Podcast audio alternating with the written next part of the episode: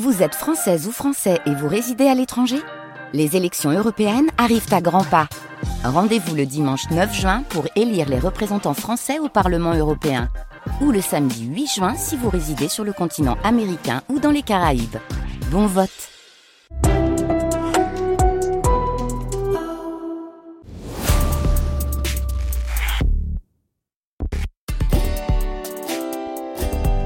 France Inter,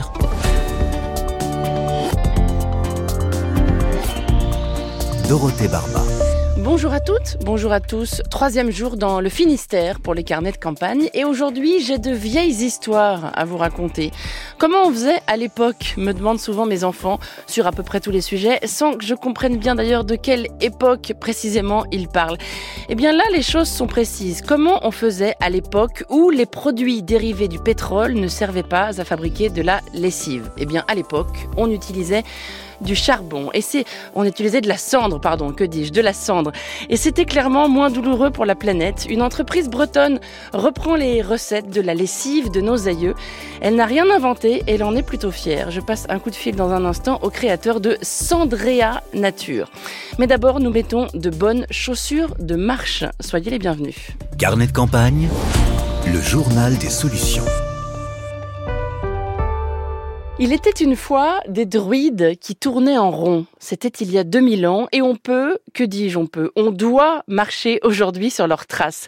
Le Trobraise est un chemin de randonnée qui fait le tour de la Bretagne, beaucoup moins emprunté que le GR34 qui longe le littoral. Ce sentier était tombé dans l'oubli, mais quelques passionnés ont à cœur de le rouvrir depuis quelques années. Bonjour Arnaud Lempire. Bonjour Dorothée. Vous êtes à Saint-Paul-de-Léon, le directeur de l'association Mont Trobraise. Alors Trobraise, je crois, signifie Tour de Bretagne en breton, c'est ça? Oui, c'est ça. C'est pas très compliqué. Hein. C'est le Tour de Bretagne et comme vous venez de le dire, c'est c'est le, le, vieux chemin que qu'empruntent les Bretons depuis euh, presque 2000 ans, hein, mm. puisque c'est une histoire qui qui a effectivement commencé avec les druides, hein, parce que les druides montaient sur euh, des collines. On en a sept en Bretagne. Hein. Vous, vous, connaissez la, la plus connue d'entre elles, hein, c'est le Mont Saint-Michel, bien sûr. Mais en Finistère, on a le Mont Saint-Michel de Braspar également, le Mont Dol en Ille-et-Vilaine. Euh, il y avait sept collines et ces collines formaient déjà un cercle autour de la Bretagne. Les druides montaient dessus, allumaient des feux. Et puis l'histoire a un peu basculé quand euh, euh, ce qu'on appelait les Bretons à l'époque, les Bretons à l'époque c'était les habitants de, de Grande-Bretagne en fait. Hein. Ils se sont mm. fait chasser par des barbares, ils sont arrivés en Bretagne, ils se sont installés euh, et finalement ils, ils, ont constitué toutes les communes que l'on connaît aujourd'hui en Bretagne. Et, et, et parmi bah, toutes ces populations qui sont arrivées au 5e, 7e siècle, il y avait des moines. Et, et parmi ces moines, bah, il y en a sept très connus et que vous connaissez encore pour la plupart. Hein. C'est Corentin, c'est Saint Paul Aurélien, c'est Saint Malo, c'est Saint-Brieuc, c'est Saint-Sanson, c'est Saint-Paterne, Saint-Tugdual, bref. Et ces sept-là, en fait, euh, ben, ils ont vécu, ils sont morts, et là où on les a enterrés, euh, on a construit des cathédrales. Et, mm. et ben, le Trobrez, en fait, aujourd'hui, on, on, continue cette histoire-là, on, on, passe de cathédrale en cathédrale, comme euh, depuis des siècles, en fait, pour, pour renouer avec ce vieux chemin. Alors, pour ne pas recevoir des tombereaux de mails, je précise que le Mont Saint-Michel est en Normandie, et non en Bretagne, mon cher Arnaud L'Empire. Alors, il paraît que chaque Breton, chaque Breton, doit faire le tour de Bretagne, le Trobraise, de son vivant, sous peine d'être ah. condamné à le faire après sa mort. Effectivement, il faut, il vaut mieux le faire de son vivant parce que sinon, euh, on doit le faire euh, après sa mort et, et, et c'est tout de suite plus compliqué parce qu'on avance chaque jour de la longueur de son cercueil seulement ah après sa mort. Donc, on, on, met quelques siècles à faire son Trobraise, donc vaut mieux gagner un peu de temps et, et le faire de son vivant. Alors, comment procédez-vous avec cette association Mont Trobraise pour rouvrir ce chemin aujourd'hui? Alors c'est un chemin qui avait été perdu en fait, hein, parce que les Bretons ont toujours fait le tour de la Bretagne un petit peu comme ils voulaient, en empruntant les chemins qu'ils voulaient. Euh, et puis parfois on partait du cœur de la Bretagne pour euh, relier euh, bah, les, le, le, littoral en fait. Hein. Donc euh, ch chacun empruntait son chemin pour faire le Trobraise. Et puis euh, s'il y avait des chemins qui, qui, qui, étaient courus ou empruntés par beaucoup, c'était les voies romaines à l'époque. Hein, et, et, les voies romaines aujourd'hui en Bretagne, ce sont les voies express. Donc hors de question de faire marcher aujourd'hui des gens sur ou au bord des voies express. Et c'est pour ça qu'on recherche, nous, avec la région Bretagne, avec les départements, avec les communautés de communes, on recherche les, les vieux chemins si on peut en retrouver. Et puis, euh, on retrouve euh, ce qu'il y a de plus joli à montrer en Bretagne en termes de patrimoine et de paysages naturels euh, ben, pour retracer ces 2000 kilomètres d'une immense randonnée mmh. pédestre historique. Et le tour n'est pas encore bouclé aujourd'hui, je crois. Il reste des kilomètres à baliser? Ah oui, alors on a commencé en 2018, donc c'est une grande aventure cette affaire-là. Et depuis 2018, en fait, on a ouvert les itinéraires de Quimper à Saint-Paul-de-Léon, de Saint-Paul-de-Léon à Tréguier, de Tréguier à Saint-Brieuc, de Saint-Brieuc à Saint-Malo et de Saint-Malo à Dole de Bretagne. Ça fait déjà 1200 km, donc on peut s'égayer quand même sur les, les chemins bretons. On peut s'égayer, en effet. Et eh oui, il nous reste une boucle à boucler. Hein. Donc euh, là, on travaille actuellement sur les itinéraires entre Dole et Vannes. Et puis euh, en 2026, ce sera euh, la fin de la boucle de Vannes à Quimper et la Bretagne aura retrouvé son, son itinérance historique. Je parlais tout à l'heure du GR34, un, un, sentier de grande randonnée très célèbre, peut-être un peu trop d'ailleurs. Le trop Braise est plus calme, Arnaud? Oui, alors euh, le GR34, on l'appelle aussi nous le sentier des douaniers. Alors c'est sûr qu'il a été le, le, préféré des Français là dans les, les derniers classements. Euh, il y a énormément de monde, mais tout simplement parce que c'est magnifique. Hein. Euh, nous, on, est plus sur quelque chose de plus intérieur, de plus rural.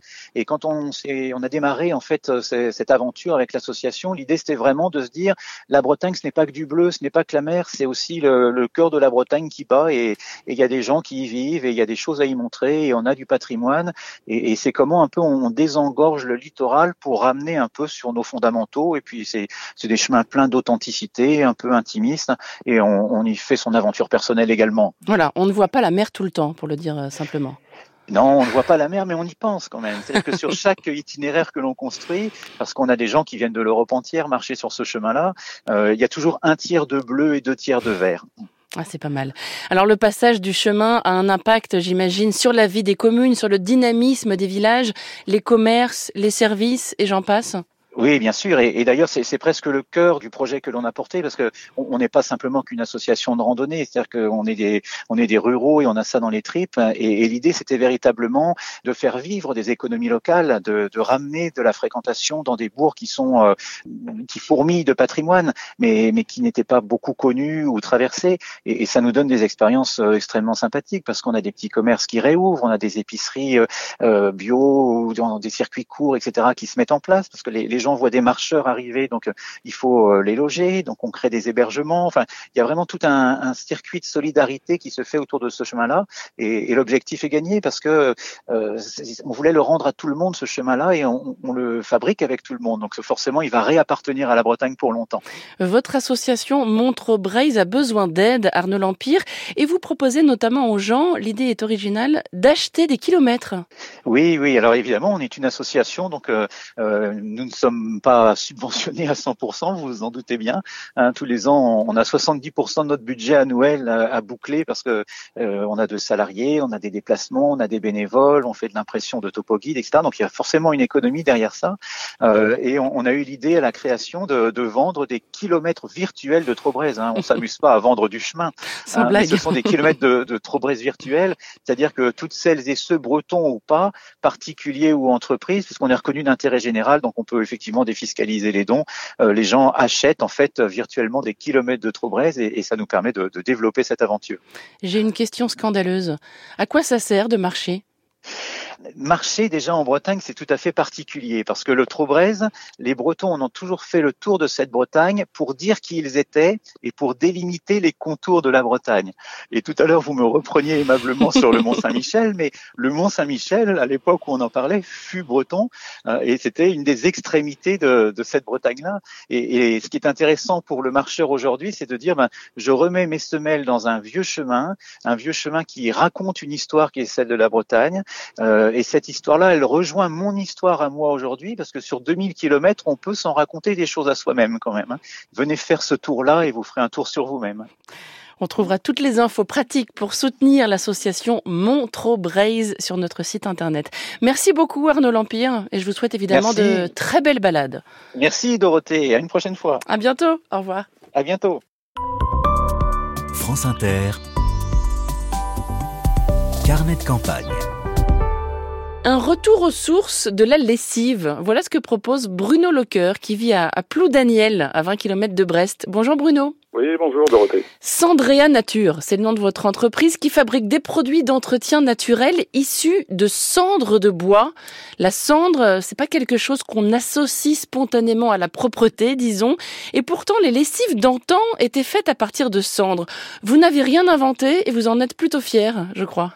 Oui, c'est ça. Moi, j'ai repris, moi, je n'ai rien inventé, effectivement, parce que j'ai repris la lessive de nos aïeuls, parce que nos anciens lavaient à la cendre de bois à l'hydroxyde de potassium liquide, voilà, parce mm. que le, but du jeu, c'est de récupérer les minéraux qui sont dans la cendre. Donc, il avait euh, très couramment la lessive à la cendre euh, jusqu'en 1940 à peu près, où ont débarqué les, les produits ménagers à base de, de, pétrole. Vous fabriquez de la lessive, donc, mais aussi des produits nettoyants pour les sols, du savon ou encore du liquide vaisselle. D'où vient la cendre que vous utilisez?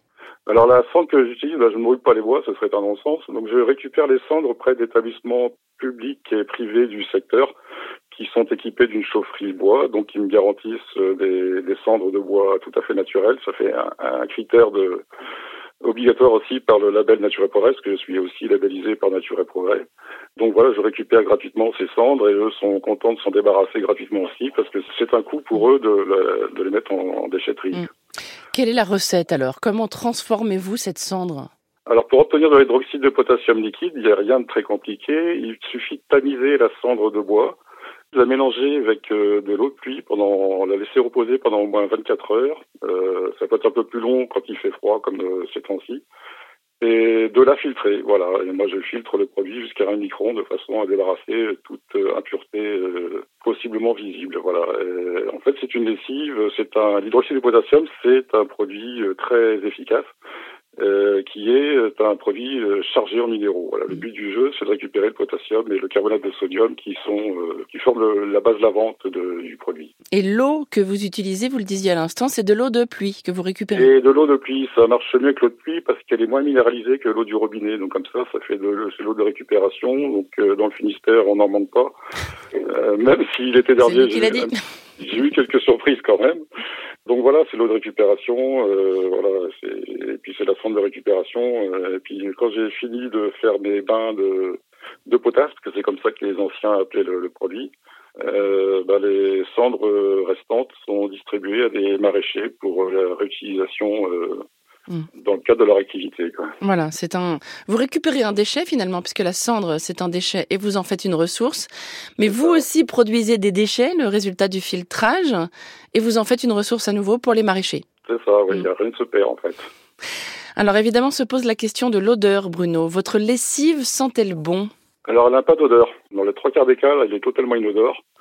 Euh, après, il peut y avoir des petites odeurs un petit peu particulières, mais bon, faut, faut se rassurer en fonction des essences de bois. Voilà, parce que en, fonction des essences de bois, on va pas avoir la même couleur de produit. Et parfois, on peut avoir quelques odeurs, mais ça n'a aucune incidence sur le linge. Le linge, une fois qu'il est lavé, il sent propre et il sent frais, même si le frais n'a pas d'odeur non plus. Euh... Difficile de concurrencer les lessives industrielles hein, sur le parfum, sur l'odeur du linge une fois lavé. Oui, bah c'est vrai qu'après, moi, je ne mets pas d'huile essentielle, enfin, j'en mets très peu. Bah parce que le, la lessive de cette façon de faire est intéressante parce qu'elle est naturellement hypoallergénique. Donc si je rajoute des huiles essentielles, euh, on perd cette qualité-là. Mais bon, euh, voilà, il n'y a pas nécessité d'avoir des parfums pour laver son linge. Après, ce que je conseille, ce que je conseille aux gens, pardon, c'est de mettre une petite gousse de lavande sèche dans l'armoire et puis voilà, le, linge sera parfumé naturellement euh, par ce procédé. Et ça n'abîme pas la machine à laver, dites-moi, les produits à base de cendre ah non, au contraire, au contraire, l'hydroxyde de potassium, c'est un excellent produit pour nettoyer l'inox notamment. En fait, le seul euh, métal qui soit euh, qui soit sensible à ce produit, c'est l'aluminium. Donc, si les machines étaient en aluminium, effectivement, ça poserait quelques problèmes. Mais au contraire, ça va nettoyer la machine, ça va nettoyer euh, toute la tuyauterie. Et j'ai entendu effectivement des, rumeurs là-dessus où on me disait que la lessive à la cendre, ça, ça abîme les machines. Non, c'est tout le contraire. Alors, votre entreprise Sandria Nature a des points de vente un peu partout en Bretagne, mais pas plus loin. Est-ce que vous avez l'ambition de rester en circuit court ou vous souhaitez élargir l'offre?